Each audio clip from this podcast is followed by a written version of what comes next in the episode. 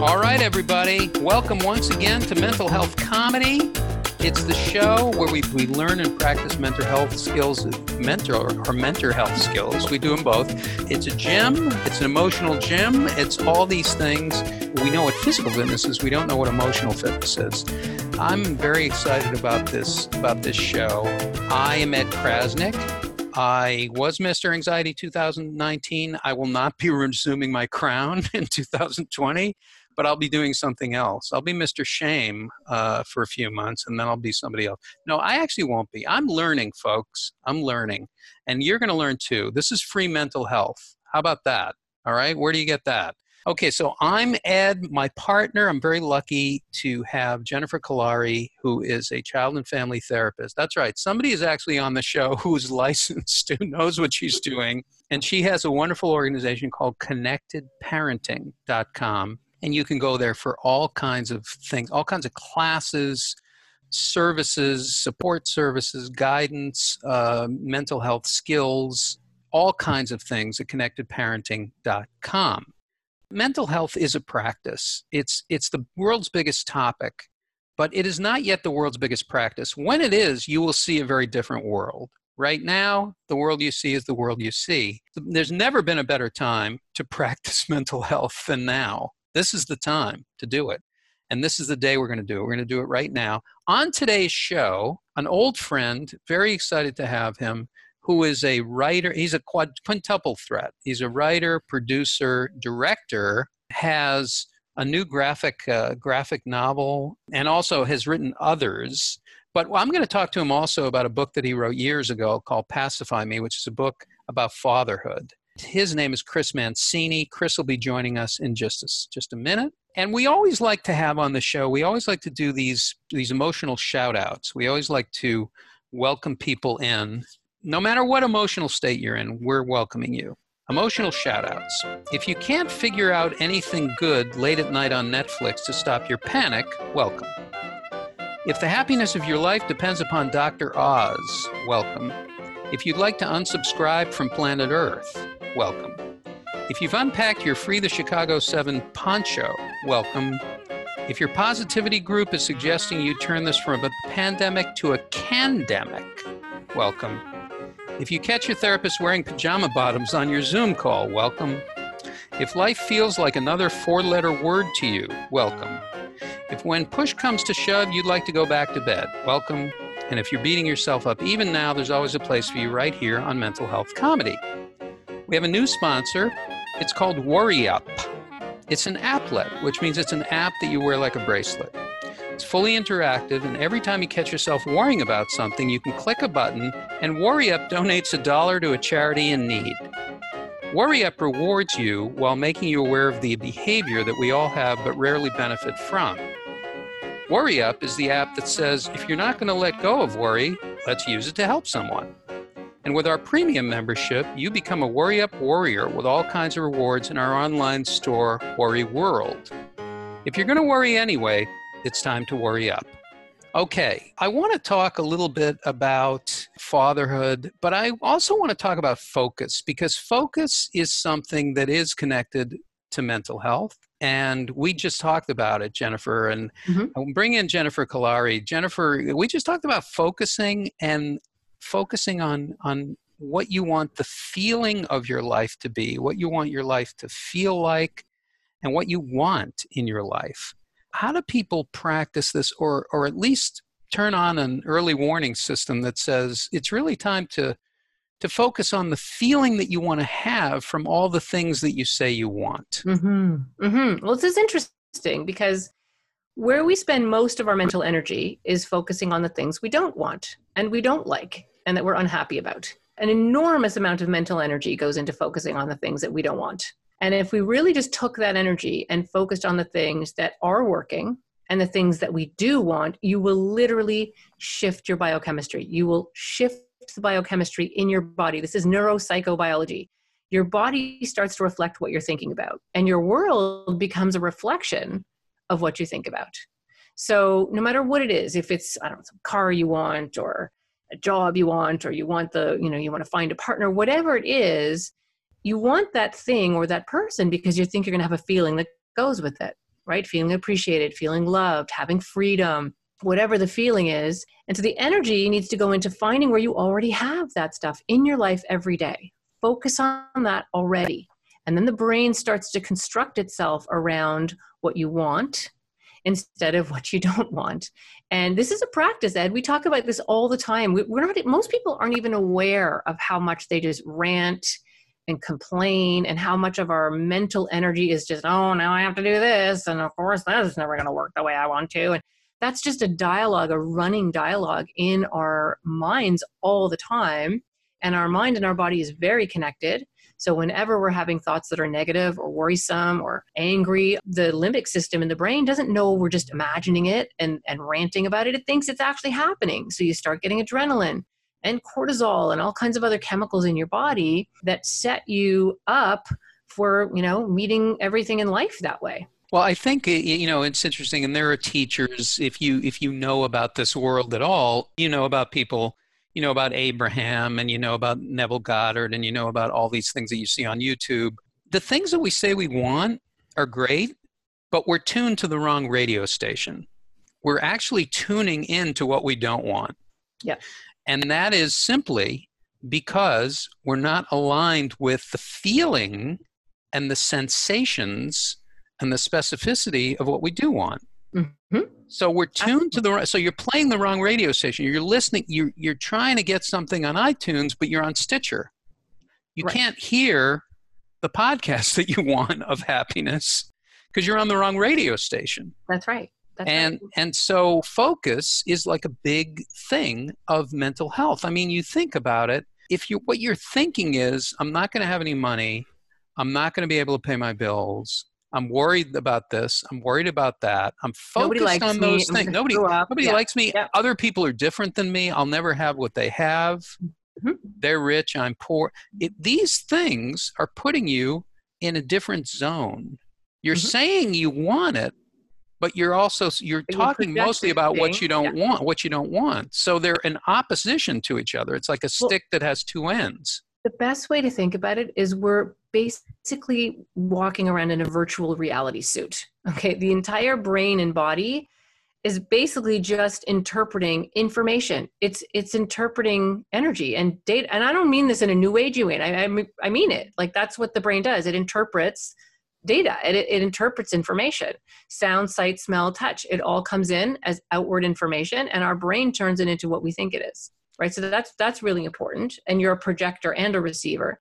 But even if you're not into the whole manifesting thing, if you just want to think of it in terms of, of neurobiology, if you're walking around focusing on no one's going to like me, this is I'm this is terrible, and of course that's not going to work the way I want to, your body is going to match that that chemically. And so when you interact with other people, 80% of, of communication is nonverbal. So forget the manifesting. You're literally operating on this level with people without even realizing it. So, however you look at this, it makes so much sense to gain control over what you think about because literally what you think about is what you are. I'm a comedian, you know, I'm an actor, I'm a comedian, and and and a lot of my comedy has to do with all the crap that I do to myself. Mm-hmm. Can I be living in the feeling of abundance, but be talking about the stuff that you know doesn't sure work and making comedy from it well of course because that's your job right? So you can right. it's not that you're never going to think negative things and you're never going to find negative things funny. Of course you are. Just don't dwell there. Just right. don't make that the place where you are operating from all the time. Dip in and dip out. Get your material and then get out right, right? get in get out. Nobody gets hurt least of all me. Okay or anybody else. How can you cue into this? People really need something that they can do in the moment that nobody needs any training mm-hmm. and they need to click back into you know where where this is where where they can find these things where they can focus on these things can you give mm-hmm. them a quick thing that they can do before we bring chris in yeah you know i think i've probably talked to us about this before but it it's so it's really the best strategy in terms of you know talking about the direction of your brain go neutral just be aware first of all that's a given right? Just just gently and not in oh i'm doing it again. What an idiot. I should know better.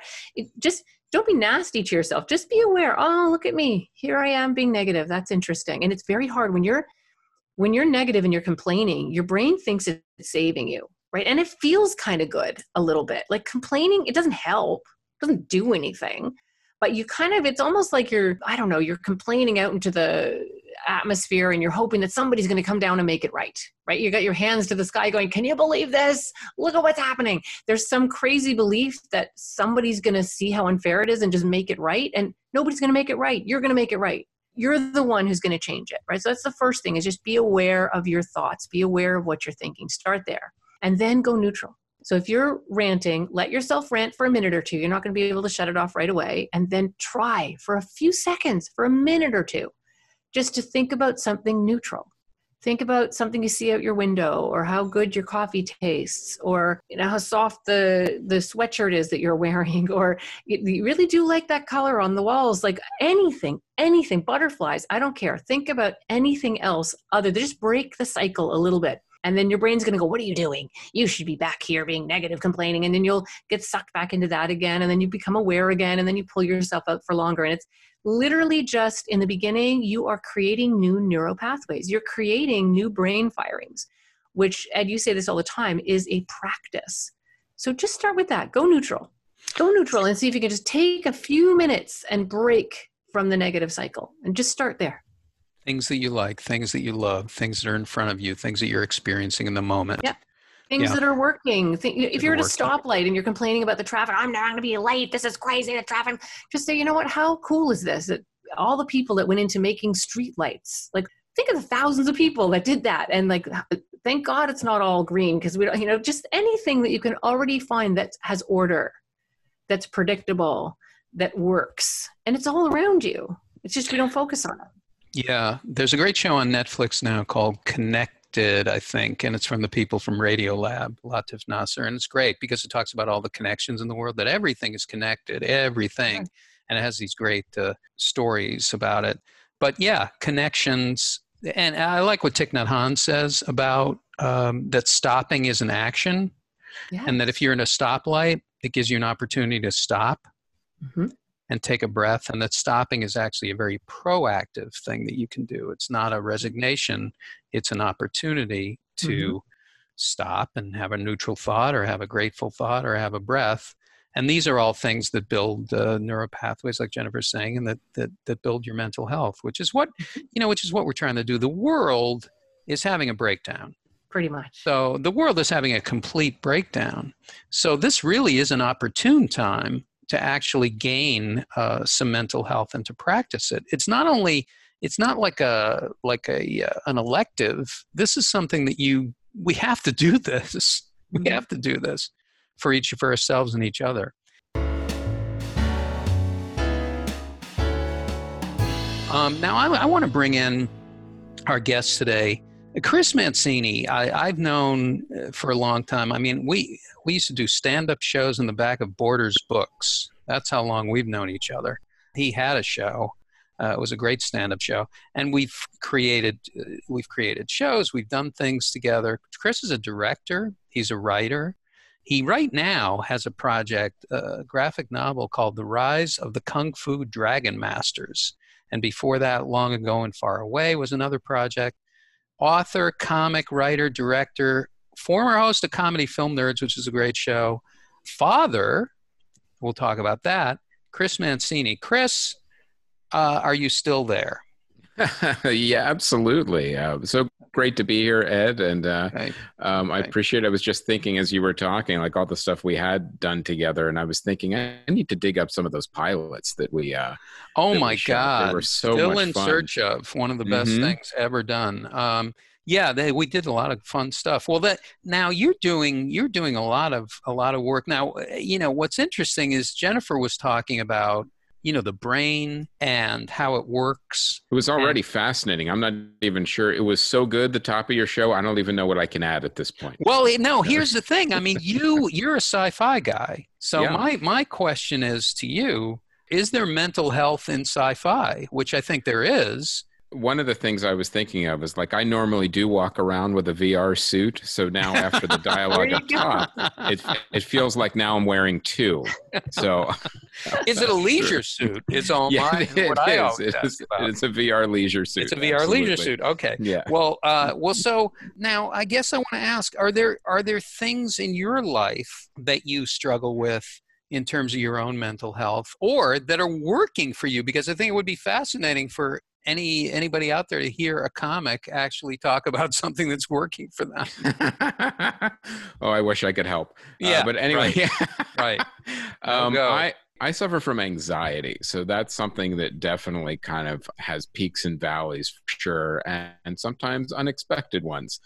But one of the things that I've kind of used to manage and channel it is uh, a couple of different ways as far as the art goes.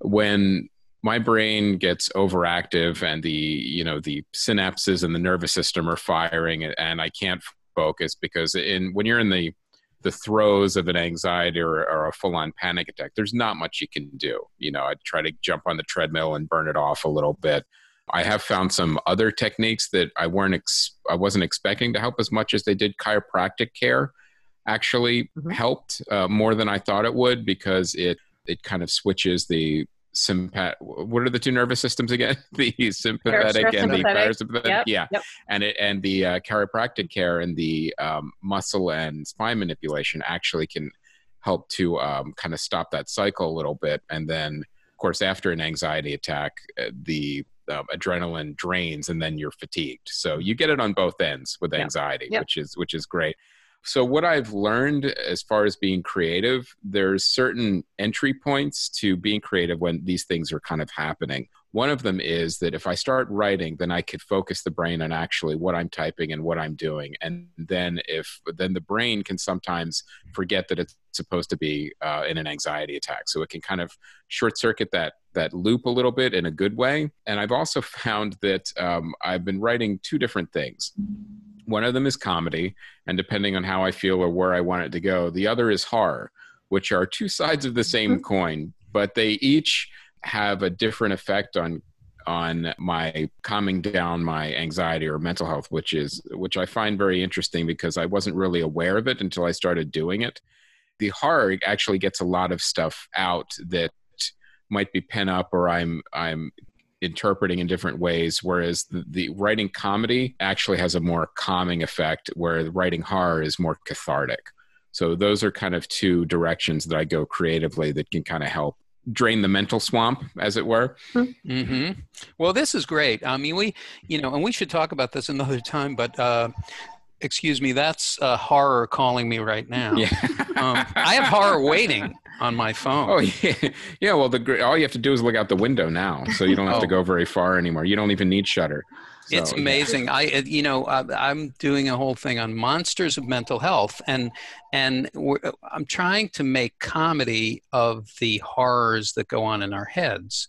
You know, that go the things that we do to ourselves, and and how you know movie posters and things like that because i think that these thoughts we create into monsters they get bigger we, yeah. we've talked about this before they you when you resist it and when you don't pay attention to it and you think i'll just numb it it gets bigger. all yep. all good horror is uh, allegory Yep. Yeah, it's set up in punchline, and it all it is that same rhythm. They they are two sides of the same of the yes, same coin. For sure, um, each each exhibits an emotional uh, reaction with joy or terror, but the emotional reaction is there. So Jennifer, the brain, and and what Chris is saying about comedy and horror it's mm-hmm. like, how can we learn to play with these thoughts in such a way that our relationship to them is that we can actually, you know, laugh at them or or recognize them in a different way? So it's interesting because anxiety, I always say anxiety is a beast, right? It is. Like it it it likes to be fed. It is the hungry, greedy emotion. For sure. And and the more you feed it, right, the bigger it gets and that's funny that you're talking about horror because that, that's definitely a thing but it, it is it's very greedy. And so two things one and i think it's so interesting that you're talking about horror because in the end you're the thinker of the thoughts and the feeler of the feelings right? Ultimately. And so if it, a lot of um, being able to deal with anxiety is to not run away from it but to stand still stop running stand still, walk towards it, and then it usually shrinks. It's just that everything in your brain is going to tell you that's not possible. Mm-hmm. And we'll talk about that in a second because anxiety can be this very loud narrative in your head that makes you suspicious of every strategy and don't use that strategy and don't bother trying that because it'll never work because anxiety doesn't want to go away. It, it, thinks it's saving you. I mean, this anxiety gets a bad rap. It's not actually the boogeyman. It, it, it really is self preservatory. It loves you and it thinks it fantastic job of, of keeping you alive. Anytime you're anxious and you run from something or you avoid something or you sit on the internet and look up 15 ways that neck pain could kill you, whatever loop you get stuck in, every time you reward it, it thinks you're only here because you did that right? And it's like, well, great, my person's still alive. I'm pretty good. You know what? I'm going to start this anxious tomorrow. And in fact, I might crank it up a little bit just to make sure my person survives the day, right? So when I work with little kids, especially when I try to teach them strategies, their first instinct is, I don't want to learn them. I, don't want to do any strategies because the anxiety doesn't want you to learn how to get rid of it.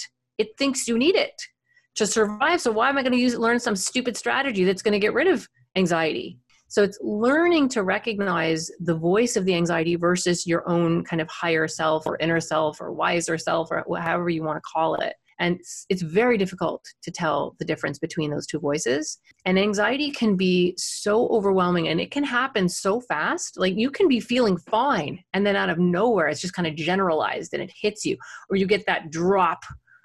It right? Sneaks like, up you know on that, yeah. yeah. it sneaks up. And you know that feeling. It's like your stomach's dropped out, right? It's like this, yeah. awful feeling and it, it can come from the most innocent little thought and then before you know it you're flat out. So part of it is and it goes back to what ed and i were talking about is this practice right of first of all recognizing and it's the anxiety and then having a number of different tools over time where you can kind of you know drive the the car instead of letting it drive you. And that that's what happens with anger anxiety depression. They're all related right? They're all kind of weird little triplets and they and your your feelings end up controlling you instead of you controlling your feelings. One of the neatest things to think about and i've talked about this show on, before on the show is that anxiety and excitement are actually identical. Like if you're taking an, an mri you can't tell the difference. You can't tell what's lighting up.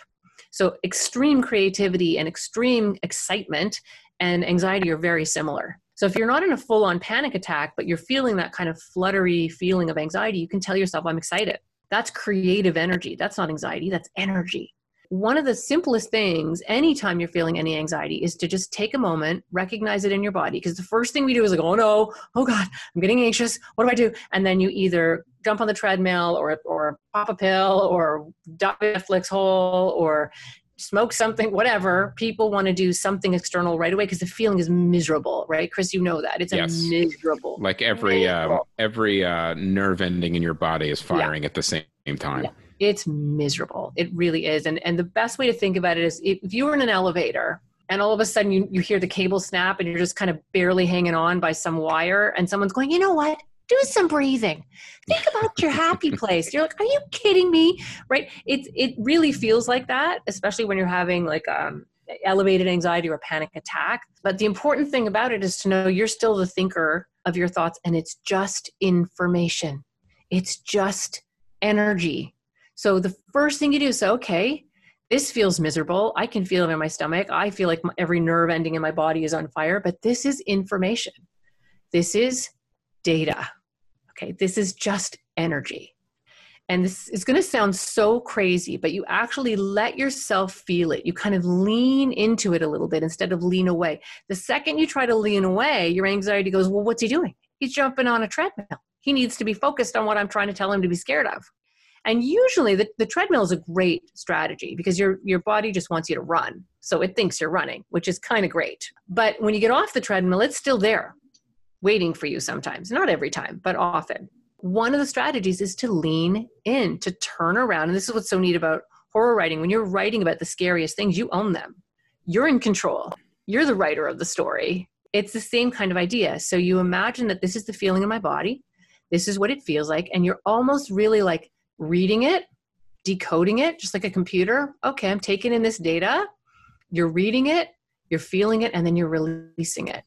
And as simple as this sounds, it, this will not work in a, in a severe panic attack, when it's just starting, this can be a great strategy. Couple that with relaxing your tongue, putting your tongue on the bottom of your teeth, and just relaxing your stomach, slowing down your breathing, drop your shoulders, change your breathing, and tell yourself this is creativity, this is energy, this is excitement. Wow. That's yeah. Uh, that's that's great. I'm glad you're recording this, Ed. Your commute. yeah, no, yeah, I mean this is what we need to hear all the time, right? Your your body is preparing you. Your your you know stress. We've been ta- told for years is uh, you know there's a stress management industry, and they make a lot of money off of telling people that they should be afraid of stress. And really, it's stress is your body's way of preparing you for something. So if you talk to it if you relate to these things differently and you actually say, you know, you're preparing me for something, I feel you in my body. Thank you. I'm excited. I'm getting excited for something that's coming. I'm all prepared. Mm-hmm. It actually changes the stress, the way stress works in your body. You're talking to it. And it's the same thing with any feeling or any thought. You can actually talk to it, you can relate to it, you can turn and face it. It sounds like, oh, come on, you cannot. Mm-hmm. Actually, you can Mm-hmm. We're creating all this crap. We are creating it all the time. And that's part of the way you, Jennifer says our limbic system works. It's our limbic system's job in the brain to keep us safe, to keep mm-hmm. us uh, protected. Mm-hmm. The thing is, we don't have tigers chasing us, and we don't. We're, when you're standing Not in line yet. at ATM, no, we, no, we, we might. we have the show on Netflix that yeah. uh, is, uh, you know, fantastic. But no, no, I mean the Tiger King. We're we are we're all Tiger Kings in some aspect. You know, this is really this is really interesting and important stuff. And I guess the way to exercise this, to practice this, is that you can do it in any moment, and to not wait for when yeah. you're in the middle of a full blown panic and, attack and to say saying, maybe yeah. Go ahead. well, I'm, I'm, just to ta- you know tag onto what you're saying, Ed. When if you have time to worry, you have time to work on strategies that help you not worry. You're worrying anyways, so you might as well add some strategies that, that, that actually help. So it's interesting, Ed, because you were mentioning about stress, and there were a few studies done, and I, I don't have them at the tip of my fingers, but the evidence shows that it's not that stress is so damaging to the body, it's whether you believe it's damaging to the body. That's where the power lies, right? So if you believe that it's your body's, you know, safety mechanism, and it, is this like a blue or red pill situation? Uh, kind is of, yeah. it right? really is. If you believe, belief is incredibly powerful. Our belief system keeps us operating. So the, the conscious mind, and I don't know the exact amount, but I think it can do something like 2,000 bits of manage 2,000 bits of information per second or something. It's still some massive computer. But the subconscious mind is infinitely more powerful. It's managing millions of bits of information per second. So it's a little bit like a, a mouse trying to drive an elephant around right? So we don't actually realize how powerful our subconscious thoughts are and our beliefs if we've had trauma or childhood stuff or just what our communities taught us or what our country has taught us it's so much a part of how we interpret information. So if you believe that stress is dangerous well then guess what? It's going to be dangerous. If you believe your body's built for this humans have survived thousands of years with fight or flight mechanisms and it's there to save you and you can actually control it and it's not actually dangerous. I mean chronic levels of, of, of stress you want to manage for sure but it's more the belief that it's going to be damaging that's that's so powerful. So that was one thing i wanted to say. And then the other is this you're not going to do this overnight. Like just of course if you think oh i'm just going to imagine this i'm going to feel better. No you have to do this like often all the time. It needs to be a new method. If you're going to worry, then you're going to do something that helps you anti worry, right? Do the opposite. And you're building new neural pathways, you're building new brain firings that actually train your brain. There's another way. So I wake up in the morning and I do. I do what? I, I start my morning with a different a different way of of thinking. I start my morning with a thought about whether it's grateful or whether it's I'm I'm I'm happy in this moment. I feel this. I mm-hmm. feel that. I see this. I see that. This is what's happening right now. I'm here. I'm present. I can take a breath. I can close my eyes and smile and imagine that I'm looking into the eyes of a person that I care about mm-hmm. uh, for a minute. The thing is, the brain is going to tell you something. Here's what here's what my brain tells me. These things are so simple. How can they possibly work? Yeah. Well, and that is anxiety it doesn't want these things to work. And of course, it's not going to work the first time you do it. It took you how many years to get this way, right? That's what I tell my clients. Like, you've been thinking this way for years and years and years. You're not just going to have an, an awakening and think about it differently, and then tomorrow is completely different. This is a practice. And you say this all the time, right? You're, you have to train your brain to think what you want it to think and to and, ultimately feel how you want to feel. And look, you would you were talking about waking up in the morning. You wouldn't wake up in the morning and go, well, and put on the same clothes I wore yesterday. You'd get up and you put something else on. You you don't have to wake up and wear the same emotional clothing you wore wore yesterday. And so to open your eyes and decide, okay, I'm gonna I'm gonna be in a different spot this morning, and it's either thinking about something neutral or thinking about some things you're grateful for or imagining people you love and looking right into their eyes and telling them something that you admire about them change the lens right thoughts, and start your day yeah thoughts way. are thoughts are not automatic you're thinking them you can mm-hmm. actually reach for different ones you can mm-hmm. choose different and it doesn't mean denying it doesn't mean living in a in, putting your head in the sand emotionally mm-hmm. but you can choose better thoughts marcus aurelius the emperor who uh, we talk about i talk about him all the mm-hmm. time i call him mark um, he, uh, what was it, 70? You have a Zoom call with him later? I do. He's got a seminar. He's got a webinar. Yeah. Um, so he, what does he say? In 78, this is like thousands of years ago. The guy says, the happiness of your life depends on the quality of your thoughts. There you go. This is a Roman emperor. He's talking thousands of years ago. How did he know this? Yes. Well, he knew um, it was coming too. yeah, so, he did. he see, it, he couldn't help the fall, could he? Yeah. Um, well, you know what's interesting, Ed, is as often as many people think, like, how is this so simple? How can it work? If you're really quiet and still, most of us also know this. You don't need to be Marcus Aurelius. There's a part of you that goes, yeah, that really does make sense, right? but what, what I can't promise you is that it's easy. It's it's not as easy as grabbing a glass of wine. It's not as easy as diving into a Netflix hole. It's not as easy as a pill. It's not. Listen, I don't want people to hear that there's not a place for for medication. There there there can be. But we're always looking for a quick fix and we're literally trained from the moment we open our eyes as babies to not feel. Feelings are bad. Run from them, hide from them, do something, buy something.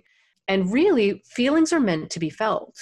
And when you feel them and when you turn and, and instead of running away from it, run towards it, let it register in your body and use the breathing techniques and not run from it, you'll start to change everything. And it's interesting that we're talking about horror films and, and not that some people cannot handle horror films at all. Although ironically, many, so that's my dog's barking in the background, many anxious people love them, love them because it, it puts them into a state where they can actually be worried about something that, that's real on the screen rather than something that's happening in their head. Yep. But so it, it's cathartic anxiety. Yes, absolutely. But here's what's so cool. So if you're watching a show, even doesn't even have to be a scary show. Every movie or show has like a moment where the music's matching and the tension's building and your own body can't tell the difference between something you're watching. So the next time you're in a really scary part of a film, take a moment and turn towards the fear breathe, drop your tongue, remind yourself that it's a movie, and see if you can drop that anxiety in your body while watching this, you know, this episode or this particular point in the film. Just practice that. Don't even practice it in your real life. Practice it when you're watching movies or episodes of shows and just get good at it there right build the neural pathways there then you'll actually have some of that neurologically in place you'll have some hardware that you can actually use in your real life so i should do some uh, breathing techniques while i'm watching lovecraft country yes yes yes you should it. not fear the walking dead anymore you should embrace yeah. it um, because personal that's actually a pretty interesting technique that's that's really a great experiment i, I would invite the listeners to do that get it get your favorite horror i'm actually going to try it because yeah. it, it yeah. feels like it's like okay it's um, well this is like the practice round for the actual anxiety i think that's yeah you're just they, building hardware. That's what you're programming your own brain. That's what they, you're doing. They say that life is not a dress rehearsal. It actually is a dress rehearsal. You're actually rehearsing all the time. You know, I always think about personal uh, horror movie trailers that go on in your head all the time. We all have these personal horror movie trailers. And Chris, I always think about when a stranger calls because I always think we've traced the call, it's coming from inside your head. Right. right. That's right. That's the trailer that you're living. It's mm. coming from no one there's nobody outside the house mm-hmm. it's coming from inside your head yeah. um, switch it up I just want to switch uh, gears a little bit. You know, a, a, little bit about fatherhood to check in with you. Um, Absolutely. So, pacify me. So, you wrote this book. You were yes. preparing. You were trying to help other dads who would be preparing. I, I that, was, and it was yeah. it was just like you had said. I just had so much anxiety about uh, being a dad. And now you've been a dad for how long now? A hundred years. Yeah, it feels, it like, feels like. Yeah, yeah. Your daughter is fifteen. She's 15, yeah, and okay. my son is 12, and uh, and, and now they're they're home doing you know the the online learning. So um, everyone's really happy about that. So yeah, and, what, yeah. and, what, and what and how does this all manifest itself in terms of being a dad? Because you're you're talking about anxiety and being being a father. What do you what do you struggle with as a dad? Well, you know, it was uh, it was a real journey. I mean, like I used to say, like uh, when my wife was pregnant, I was the one throwing up. But uh, so, but uh, you, you, know, writing the book and actually going through it, it was one of those things where, like, this my life is over. I'm to be, you know, uh, nothing's to be the same. Everything's to change, and you know, when you're holding that beautiful baby in your arms, then everything just kind of melts away, and everything becomes manageable and uh, you realize that this isn't the end of everything it's the the beginning things are change i mean I, I, make the point in the book where like you know if fatherhood doesn't change you you're doing it wrong. Uh, so, right but, yeah. yeah right. um, it, it, it became one of those things where i put this in the in the book too where i it was cathartic to write the book but it was also cathartic to kind of go through it. And I actually got some great emails and comments from people saying, look, there was no other books in the market. You helped me go through a tough time. And I think even at one point I, I got recommended for uh, male postpartum depression. Like if somebody has that, they could actually read the book and it would help them. Yeah. Um, I always used to say I had pre post pre postpartum depression when I uh, before I uh, had, a, had the baby. Yeah. But so that kind of thing, whereas as a comedian, you always want your comedy to do two things to entertain people, but if it can help people and give them insights at the same time, then that's what we all strive to accomplish. So that was that was kind of a really good feeling to actually be able to do that because you know we don't always get to do that in our lives and careers that you can actually do both of those things. Right. And you know, a, as the kids get older, there's different challenges and different stresses, and it's it's an ongoing process. You know, your brain always thinks, "Oh, okay, I, I understood this. I'm done." No, wait, they're changing every year. Everything yeah. I just knew uh, is now gone. Yep, it right. doesn't apply. So, right. And um, now you're a dad. You've got kids home, and anybody listening who's a parent, they have kids home. Probably fatherhood through a pandemic what what is that like? And and Jennifer, is there are there any specific things that we can speak to the fathers out there and say, here are some skills, here are some things for you being a dad? Uh, yeah, absolutely. Well, listen, being a parent not in a pandemic is challenging enough, right? And thing, parenting has changed so much in the last 25 to 30 years.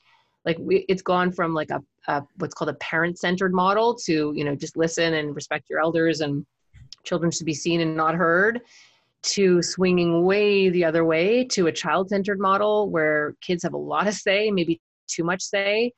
And um, you know, as a as a child and family therapist, I've seen more kids in the last 15 years for sure. Like anxiety is epidemic it is. And if you happen to be an anxious person you're probably going to have not it's not guaranteed but it, it, tends to be a family trait right? Like mm-hmm. anxiety tends to be something that gets that you can see in different family members. And then you're also the entire you know family kind of gets anxious. You're all sort of living in cortisol soup and then you add you, you sort of add a pandemic on top of that and it's crazy. And teenagers and chris you've got teenagers they're there's they're just drowning in social media and yes all of these apps and the, i mean social anxiety is off the charts with teenagers it's like you can only monitor so many screens uh, yeah. like uh, like yeah. you know i was i was good about locking stuff down where you know my daughter could only add apps if i approved them yeah and i could you There's know track and all of those things yeah.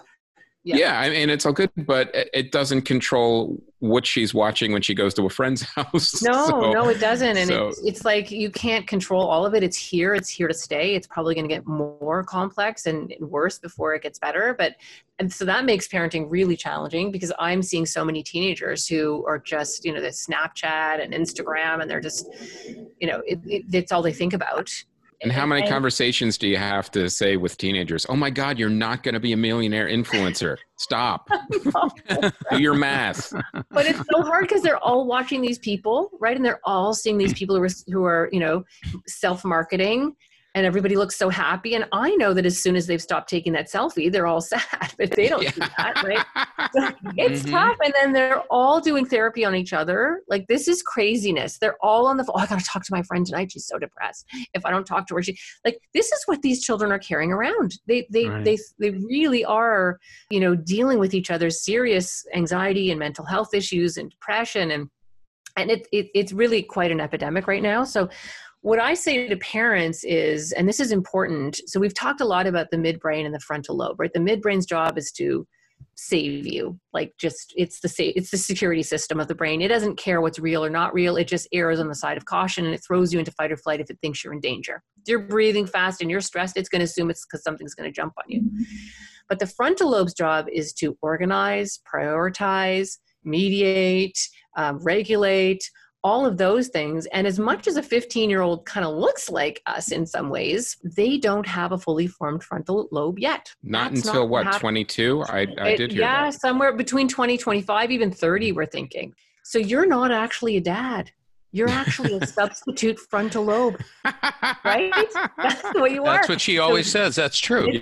So you have to regulate and organize and prioritize. And that is hard and it's exhausting because teenagers are all about freedom and you can't tell me what to do and you don't get it and you're so lame and nobody else's parents do that and you're going to hear all that stuff. They don't know what gaslighting from, means, but they're really good at it. right, they are. but the truth is that's your job, right? Your job is, and that's what you're doing when you're controlling those apps and you're taking the phone at 11 o'clock when it's time to go to bed. And you, and we need to do those things. And, and I think, so many parents i mean every you know they love their kids and they want to do a good job and they want their kids to be happy and their you know kids are going through a lot. They're worried about stuff we didn't have to think about when we were teenagers global warming and like so many teenagers like i don't even know what the world's going to look like when i'm 30 like wh- what this is what they're carrying around. Yeah, we didn't have yeah. to worry about that. Like Mm-mm. it's massive. So what ends up happening is because a lot of parents yeah. feel sad for their kids and worry and they, and they just go all right well good luck. Here you go. I want you to be happy. Here you go. And that that's not actually what makes them I, I don't know if i've given this analogy on the show before but i think it's such a good one. Parenting is like flying a plane right? So if you're so let's say you're like a passenger on the plane. Bumpy turbulent terrifying flight. You are scared for your life and the captain decides he's going to wander down the aisle and check in on everyone. How are you guys doing? I could do 28,000 feet if you want, 30. I could try going around. Like, what would you say to him? Are you effing nuts? Fly the plane, right? Mm-hmm. But let's say, for the sake of argument, cockpit doors open, the captain's in there screaming, yelling, Why is this red button flashing? And I don't understand why the control tower's not answering me, and they don't pay me enough for this job. If you're a passenger in both of those circumstances, you're going to be terrified because nobody's flying the plane. So it's really important. This is what connected parenting, the connected parenting method is all about. It's how to be compassionate, empathic, and use language as medicine and connection, but balance that with really good, predictable limit setting. So you can parent like Captain Sully would fly a plane, right? Mm. You want someone who's centered and in charge. And without that, kids are going to have an increase, which is what we're seeing. Yeah, I've got the cat. I, I grew up with the cast of Airplane flying the plane, uh, and it was just not. It was just uh, call me Shirley. Captain yeah. Over. Yeah, everything was over. Um, before in addition to all this anxiety flying, now you all have to wear masks. Exactly. right. yeah, that's really what you need to be doing. And I, and and Chris, you already said it. Like being brave enough to love your kids enough for them to be mad at you is good parenting. And you can literally say that. I love you enough for you to be mad at me but you're handing your phone in or you have an actual homework time you finish your homework before you get your stuff that you're allowed to do the must do's before can do's staying neutral setting limits that's all love too right? And that's where absolutely. we may be falling down a little bit as parents and not because we don't care it's we care too much maybe but seeing that as love i think is a really important thing. And, and kids will tell you teenagers will tell you just look at kids in when when they went to class actually and they had a supply teacher right what would happen the greatest kids the most well behaved kids would be a nightmare right testing out this new teacher what can i get away with what are the limits Right. Right. When a teacher comes in and they're and they're cool and they're nice, but they but you they mean what they say and they say what they mean, the class settles down. And so we want to find that zone in our own parenting. And it's it's certainly not easy, but I I, I do love that you're you're setting limits because kids need that. There's just they, there's too many choices. Oh, for sure. They get so overwhelmed, yeah. right? Well, the other thing a kid wants to see, great way to model things for your kid is tell your kid that you're actually meditating or tell your kid that you're actually taking care. My wife actually put the phone like right next to uh, the recording device well, I took it out. So this is a classic example of like the respect that you're getting. At any rate, uh, you know, I think that if your kid actually sees you and you call it out, you say, I'm feeling a little anxious right now, and what I'm doing is this, and you do it. You show them it's possible, right? Yeah, look at what dad's doing. He's taking care of his mental health. Yeah. Yep. It's pretty good.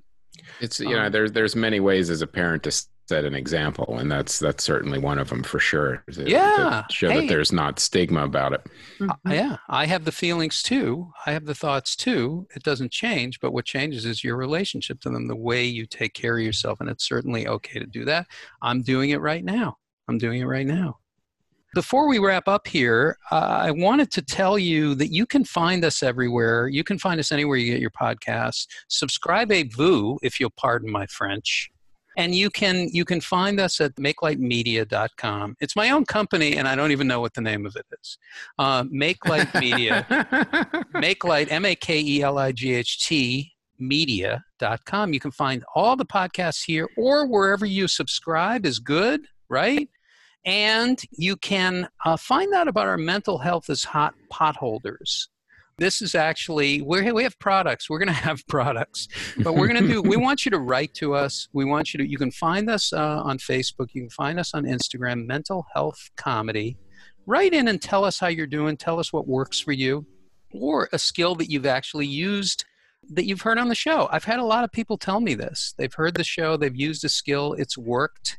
And uh, we're building a nice community here. So I just want to thank uh, thank you for doing that. Thanks for listening. We appreciate it. And let's uh, let's build mental health. Let's uh, we're getting free mental health here. We're promoting free mental health. Look for Chris. Look for all of his his work. Uh, the rise of the Kung Fu Dragon Masters. Um, I know that that'll be coming out uh, coming out soon. Where can they find you, Chris? Where should they go to get all your information? Um, for podcasts and comics and everything that I'm kind of working on, they could just go to whitecatentertainment.com. Okay. And uh, I was very excited about the timing of this because I'm actually launching a new podcast to help people with anxiety and and for insomnia. But I didn't want to do it like we're talking about it at all. All as it is, it's called The Quiet Journeys of Professor Atwood. I play a scientist slash explorer and I go on journeys, but then I add music and sound effects and to kind of create like a soundscape to um, lull you into a, uh, a relaxed state or uh, sleep. It. And it actually starts September 1st. So you could get that on iTunes. And then if you're an agitated state and want more, then you could listen to Conversations from the Abyss, which is the my horror podcast that has quick short stories about horrible things that happen to people with monsters and other things. So I kind of are pairing them together with stories to help you sleep and stories to keep you awake. So both ends of the spectrum. I yeah, love it. Yeah, pretty oh, much. So um, you can you can wherever you listen to podcasts, you could listen to those and uh, and just continue to make more products. Um, some happy, some terrifying, and uh, meeting in the middle. I love, love it. it. so creative, so great, Chris. And I, I want to also tell people before we leave, check out connectedparenting.com. Connectedparenting.com. Jennifer's organization. Amazing, inspirational, interesting things that you can use. Uh, I've learned a lot just in this hour. Oh, oh good. so it's, glad. Oh, it's fantastic. Connectedparenting.com we have a sponsor, and our sponsor is uh, called Mind Movies, M I N D M O V I E S, mindmovies.com. Years ago, Natalie Ledwell, who is an entrepreneur and, and one of the foremost uh, leaders in in thinking and in thinking about what you want, learning to train yourself to think about what you want to create this world that, that you want in your life. She had a brilliant idea She created di- digital vision boards. So it's a vision board, but it's digital. You drag and drop all of these things that create a little movie, and you do it in very quick time. And then you watch the movie. You watch the movie of what you've created. She's been very successful helping others to realize their dreams and happiness. It's all based in science. She's working with the greatest minds in the world. And we're talking and thinking and orienting your thoughts to what you want in your life. Mind Movies is a tool that helps helps you put it out there so that you can see the movie that you want to your life to be. Transform the movie in your head with Mind Movies. Mindmovies.com. Instead of when a stranger calls, we trace the call as coming from inside your head you can do mindmovies.com. This has been a great time. Thank you, Jennifer. Thank you, Chris. Thank you, Chris. Thanks for having me, Ed. Thank you. It's Thank a pleasure you. talking to you again. Congrats with everything that you're doing. And keep coming back. It works if you work it. I'm Ed Crasnick. Thanks for listening to Mental Health Comedy. Have a great week.